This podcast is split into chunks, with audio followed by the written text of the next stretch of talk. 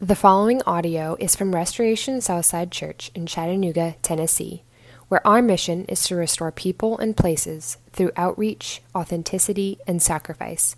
For more information, visit restorationsouthside.org. The stone.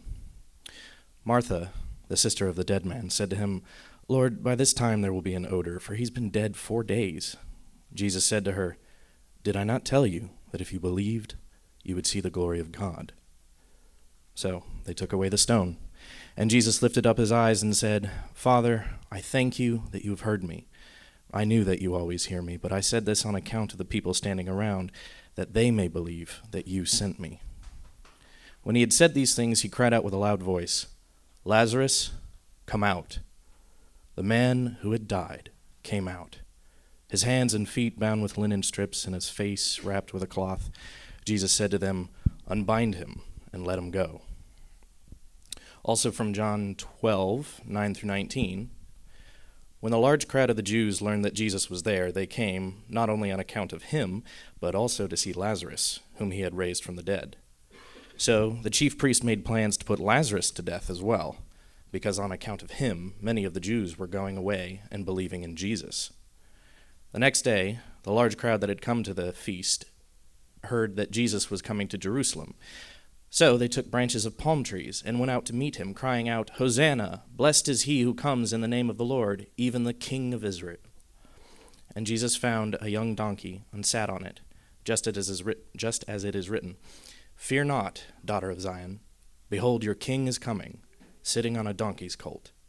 His disciples did not understand these things at first, but when Jesus was glorified, then they remembered that these things had been written about him and had been done to him.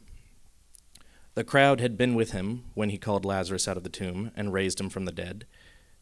Uh, the crowd, the crowd that had been with him when he called Lazarus out of the tomb and raised him from the dead, continued to bear witness. The reason why the crowd went to meet him was that they heard he had done this sign. So the Pharisees said to one another, You see that you are gaining nothing. Look, the world has gone after him. This is the word of the Lord.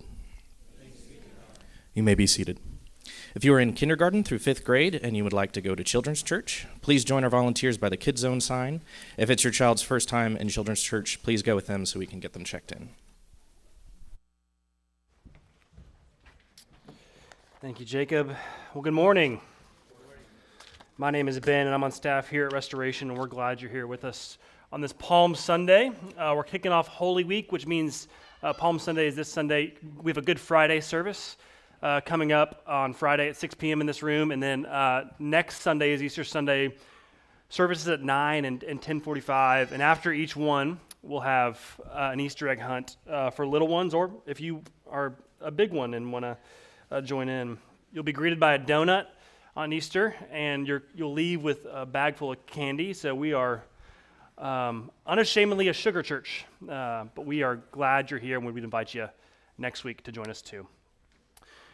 Well, as we look at Palm Sunday and again kick off Holy Week, uh, we're looking at the Gospel of John. John's uh, the, the Gospels are the beginning of the New Testament, and John's one of those uh, Gospels, and it attests to the life of Jesus, the ministry of Jesus, the death of Jesus, the ascension and resurrection of Jesus.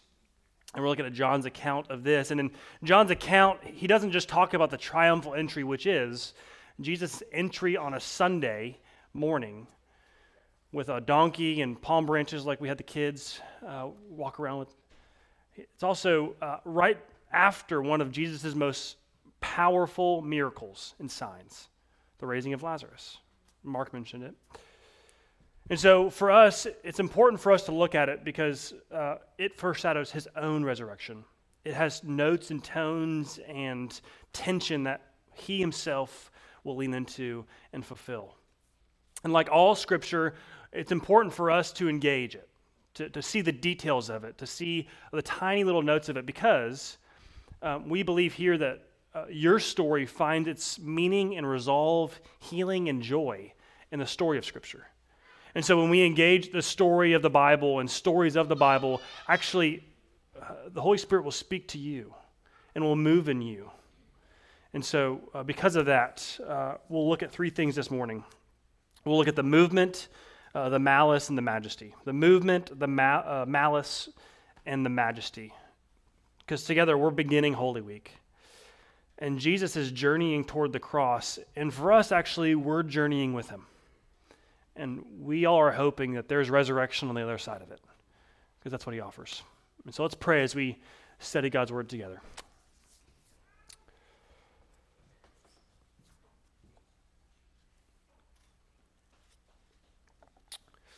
Lord, uh, we sing out with hope, and we sing out, Lord, with uh, even um, doubt that it, it's better this way. The story you write, it's, it's better because even in the horror, in the end, you are a God who's not just victorious, but you're a God who's so for your people and with your people. And so, this very day, with the stories that enter this room, find their resolve, find their joy, find their meaning and purpose in your grand story. That whatever we're walking through this morning, that we would look at it and say, I don't get it, Lord. And the fog is thick, the questions are many and weighty, and yet it's better this way. Lord, help our unbelief even as we say we believe. And Lord, may we walk out of the tomb because you have walked out. May we follow you. We pray in your name, King Jesus. Amen. So, again, we're going to zoom out for a second. We're not going to talk about this parade of the palm branches, but what comes right before it. It's the healing of Lazarus. And what we see is the movement, the movement of Jesus in the healing of Lazarus in John 11. Uh, Lazarus is sick and he's on his deathbed, and his family is calling to Jesus and saying, Hey, Jesus, your buddy Lazarus, he, he's sick and very near death. Would you come? Come to your friend. And Jesus doesn't come. He's actually slow to come, intentionally slow to come. And as he's slow to get to his friend Lazarus, his friend Lazarus dies. And Jesus shows up uh, late and pretty much to awake to, to this mourning, grieving family. And t- two sisters of Lazarus come out to Jesus. And first there's Martha. And Martha comes out to Jesus and says, um, Jesus, if you would have been here, he would not have died. And they begin this conversation, this dialogue, and in it, she says, I know there's going to be resurrection in the last day. I know that. But if you would have been here, he would not have died. And that's when Jesus tells her the truth comfort through truth. And he says, I am the resurrection. Comfort through truth. The next sister comes out, Mary, and Mary says the exact same thing. If you would have been here, he would not have died and she begins to weep at his feet. Which then ensues the shortest verse of the Bible Jesus wept. Comfort through tears. And to these two sisters, what we see is the ministry that Jesus is both wholeheartedly committed to truth and tears. That's what Tim Keller says. He's equally committed to truth and tears. That's your Jesus. And all of those things are because he's moved. He's moved. What does that mean? In verse 33, it says this It says, When Jesus saw her, Martha, weeping, and the Jews who had also come along with her also weeping, he was deeply moved in spirit and troubled. Where have you laid him? He asked. Come and see, Lord, they replied. And Jesus wept. Then the Jews said, See how he loved him. But some of them said, Could he could not he who opened the eyes of the blind man have kept this man from dying? Jesus, once more deeply moved, came to the tomb. It was a cave with a stone laid across the entrance. Deeply moved. Happens twice in this passage. Deeply moved. And, and, it doesn't attest to the fact that Jesus is a feeler. If you're a feeler, you're probably thinking of a kindred spirit in Jesus. But it's not because he's a feeler it actually has deeper tones. It's actually kind of a more, it's, it's a polished word in its translation, deeply moved. Because what it means is he's indignant. Jesus is angry. He's, he's, it says to quake with rage. He, it's actually like a, like a bull or a lion snorting or roaring. That when he sees evil present in his people, what happens to Jesus? He's moved. He's indignant. In verse 33, he was deeply moved at the sight of Mary grieving. And what does he do? He cries. He weeps over death. And in verse 38, it says, again, being deeply moved at the sight of his friend's tomb, what does he do? He says, Roll the stone away. And they say, Jesus, he's been dead for four days. Decay has set in. He's, he's done for. He's, he's dead. He says, Do it. The stone's rolled away. And he calls out to his friend, Lazarus, come out. And with a word, life occurs where there once was death his friend comes out alive and he's bound with grave clothes and he says, Unbind him. Unbind him. And it's important to note that. That he's not just moved to tears, though he is moved to tears. He's not just uh, a move to action, though he is moved to action. Both those things Jesus sees in Martha and in Mary. And in his movement, what he's going to do is solve the thing that both those movements are caused by. For the grieving weeper and for the one who longs for truthful resolve, he's going to fix the source death. He's going to go to Lazarus' tomb and incite and speak life where there was death so that there's going to be freedom. And here's what I mean he calls Lazarus to come out, and Lazarus still have, has his grave clothes on. He says, Unbind him. In a word, the ministry and the life and the action and the mode of operations of Jesus is this He moves, He sees you as His, and He's moved by it to the point in which He will unbind the things you are bound by. So, if he's moved, is he moved by your suffering that you're bound by? If that kind of Jesus is moved, is, is he moved uh, by the, the embattled reality that you're, you're bound by? By the questions you're bound by? Is he moved by the loss you're bound by, the depression you're down, bound by? Is he moved by you and what binds you? To this very passage, one pastor uh, said this about John 11. It says, The whole time Jesus knew how it would go down. And yet, one of the most remarkable things that always gets me is that knowing exactly what he is about to do, Jesus does what? He weeps. Do you see that a strong confidence at the end of the story does not undo or justify the absence of grief in the middle of the story? A mature faith adds its tears to the sadness in our world.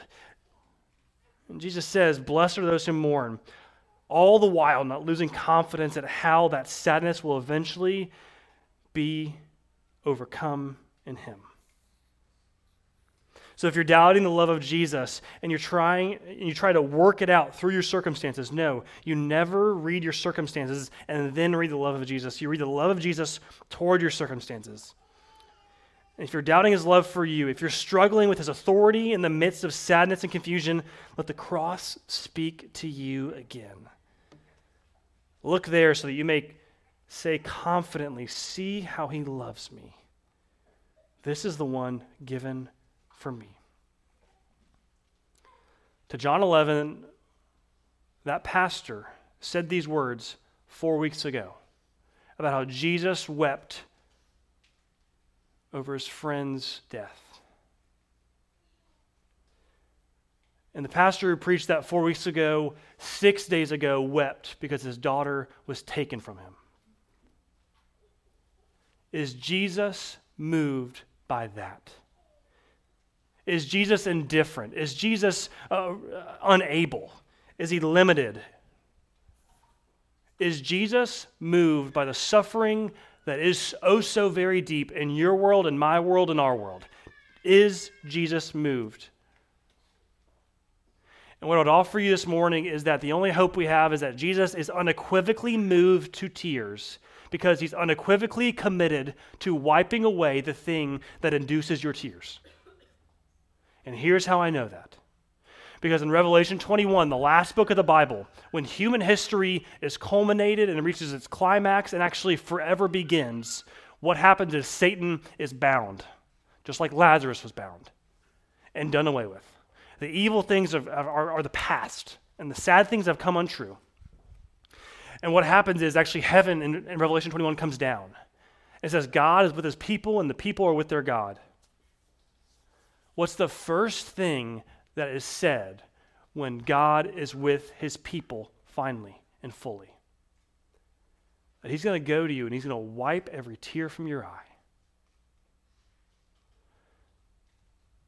God is set not only to weep with you, but to eliminate the thing that causes your weeping because he's moved by the things that you're moved by. Things that are not lost on you are not lost on Jesus. The things that you feel, he feels. That's why Zack Eswine says this. In this fallen world, sadness is an act of sanity. In our tears, the testimony of the sane, all because Revelation 21 is coming. He's moved. Jesus has moved. And the, and the story goes on in John 11 and also in John 12 because what we see is the second idea of malice. The, the sign and the miracle, it doesn't stay quiet. Actually, people are running to Jesus. He's this new celebrity. And when, when people run to Jesus, they're coming from somewhere. And the beautiful thing is, they're coming from all over the place. But, but one place they're coming from is from the Pharisees. There were followers of the Pharisees that are now coming to follow Jesus. And it's important to note that actually they're coming because it was a real raising. Lazarus did raise. There's no potential for a hoax. The Jews will, Jews will not want to kill him for a thing that didn't happen. It actually happened. And because of that, the Jews will want to kill him because of the malice in their heart. And it says in verse 9 and on when the large crowd of the Jews learned that Jesus was there, they came not only on account of him, but also to see Lazarus, whom he had raised from the dead. So the chief priests made plans to put Lazarus to death as well. Because on account of him, many of the Jews were going away and believing in Jesus. In verse 19 it says, So the Pharisees said to one another, You see that we're not gaining, that you're gaining nothing. Look, the world has gone after him. And for the Pharisees, they knew the law. They were the law guys in, in the Jewish community. They, they knew the small ones of the 613, and they knew the big ones of the Ten Commandments. And because of the malice in their heart, they're going to break one of the biggest laws don't murder. Right? In the words of the rhinestone cowboy, Glen Campbell, there's been a load of compromising on the road to my horizon, and it's exactly what the case is for the Pharisees. Right? They're going to give up everything they hold to to eliminate the thing that compromises their prestige so they can continue to hold on to what they hold on to. And they're going to kill, want to kill Jesus and Lazarus, not because they hate them. They're going to want to kill Jesus and kill Lazarus because they love themselves. They're losing the power and prestige because of Jesus, and their envy drives them to eliminate the threat.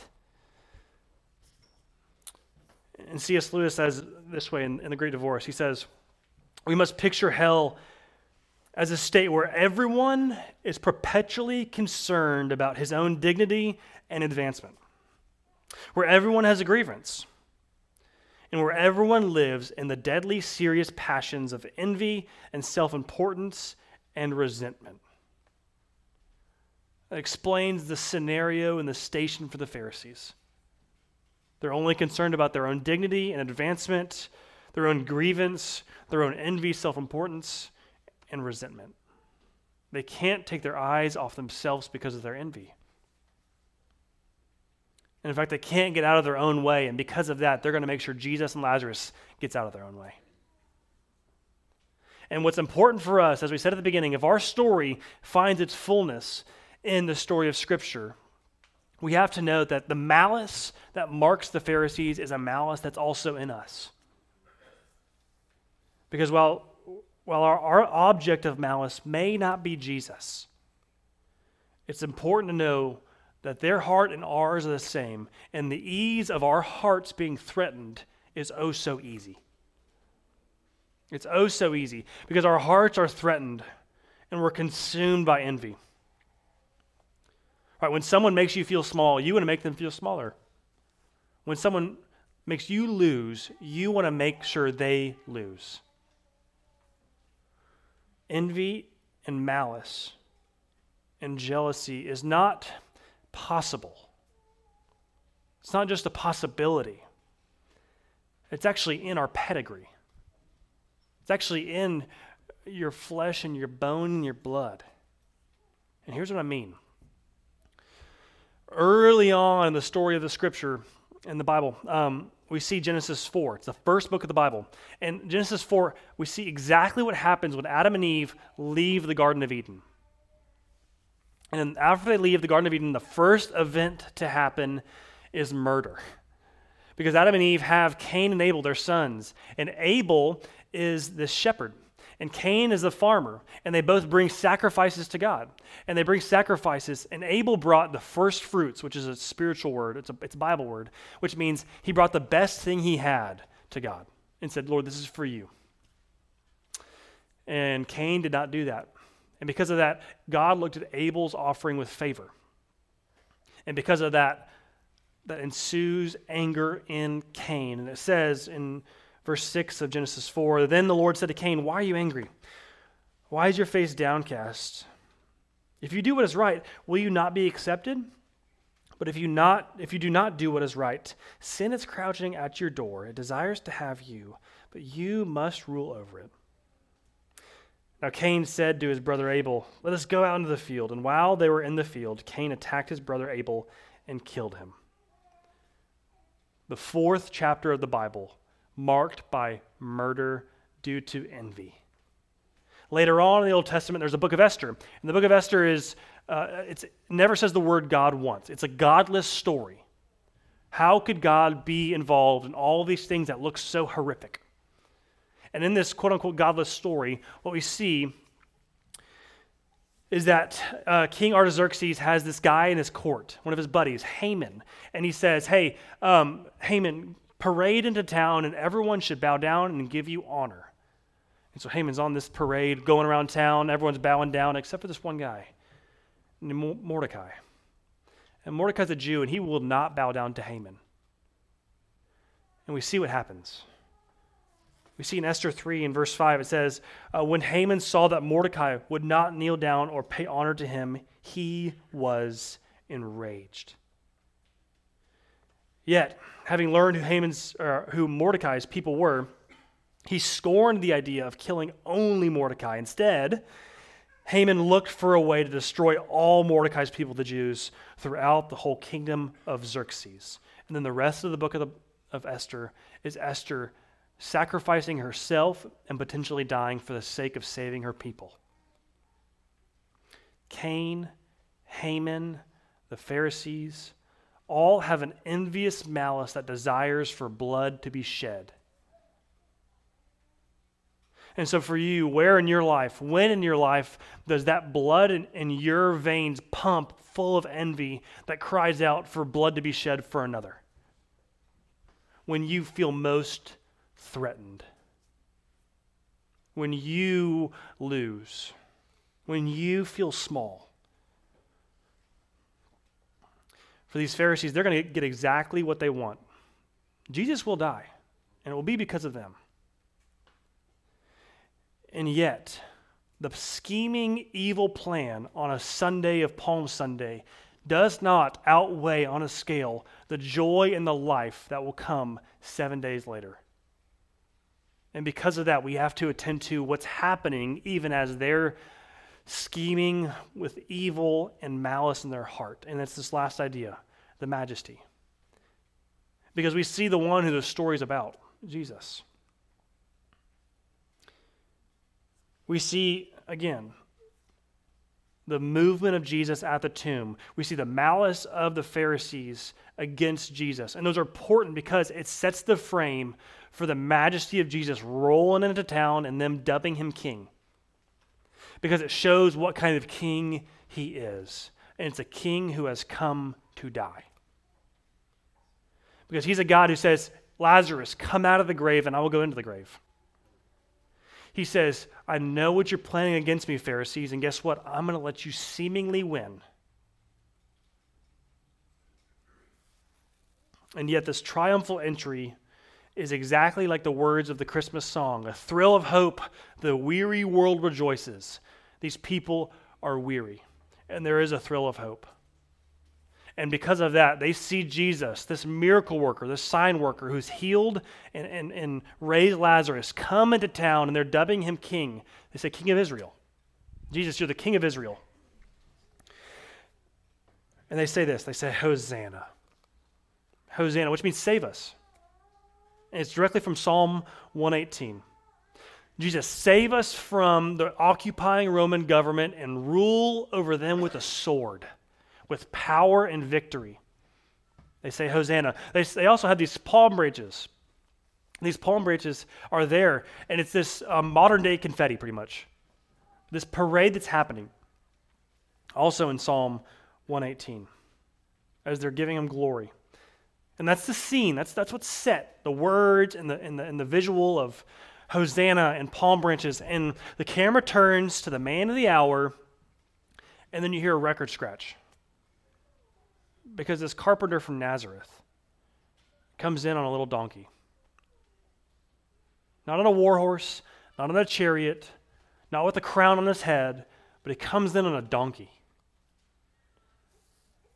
All to fulfill what Zechariah 9 9 says that the kind of king they need is not a war horse, and it's not a chariot. It's a lowly king, yet victorious. And Zechariah 9 9 says, Rejoice greatly, daughter Zion. Shout, daughter Jerusalem. See, your king comes to you, righteous and victorious and lowly, riding on a donkey, on a colt, the foal of a donkey. And so we have to point out what is majestic about that. There's noise and celebration. Save us. You're the king of Israel, Jesus. And we have these palm branches for you. We're laying cloaks down for you. Where is their majesty in the guy riding on a donkey, not a war horse, not a chariot?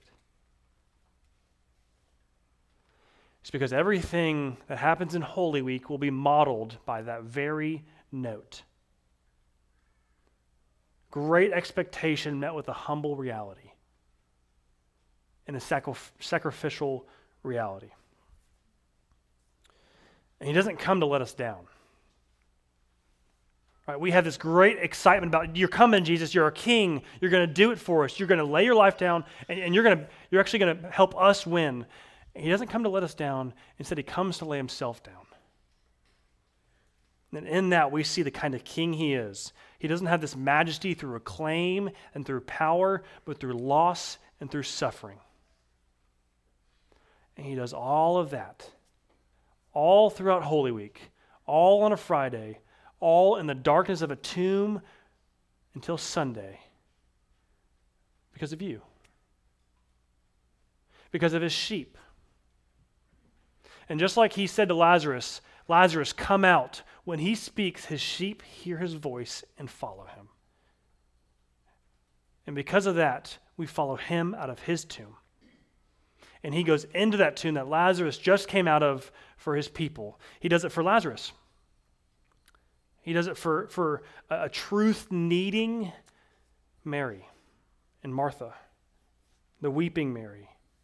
Uh, for his disciples who are right now on the Palm Sunday saying, Yeah, you are, you're, you're doing it, Jesus. We're, we're on the rise. We're getting there.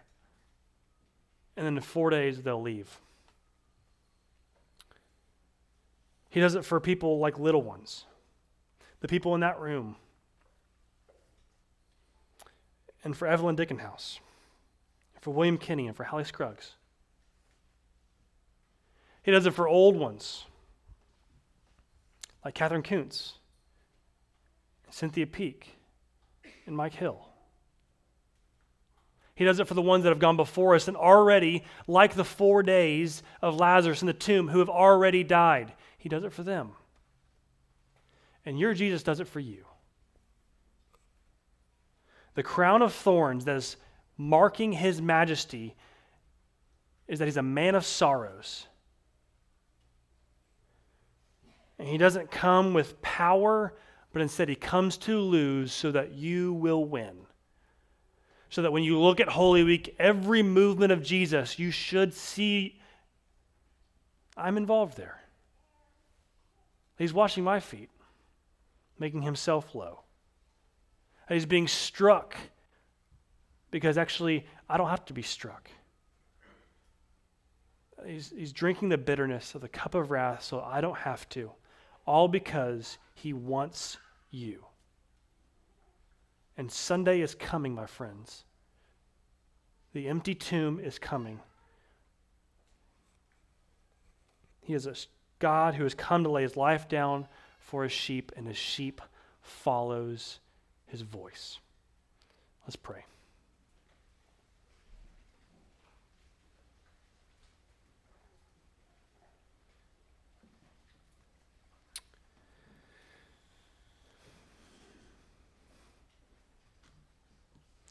See you this very day.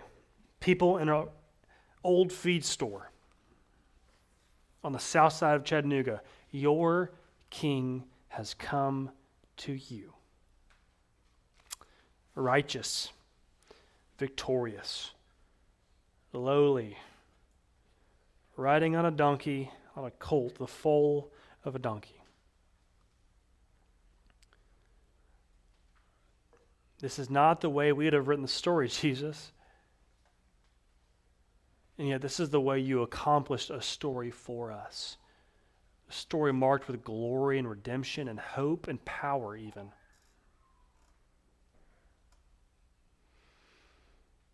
So, this very day, Lord, would you uh, meet us and be moved by the things that mark our life because, Jesus, we long to be just like Lazarus and have your word speak over us, speak life into us, only to feel the freedom of you unbinding the grave cloths that bind us now.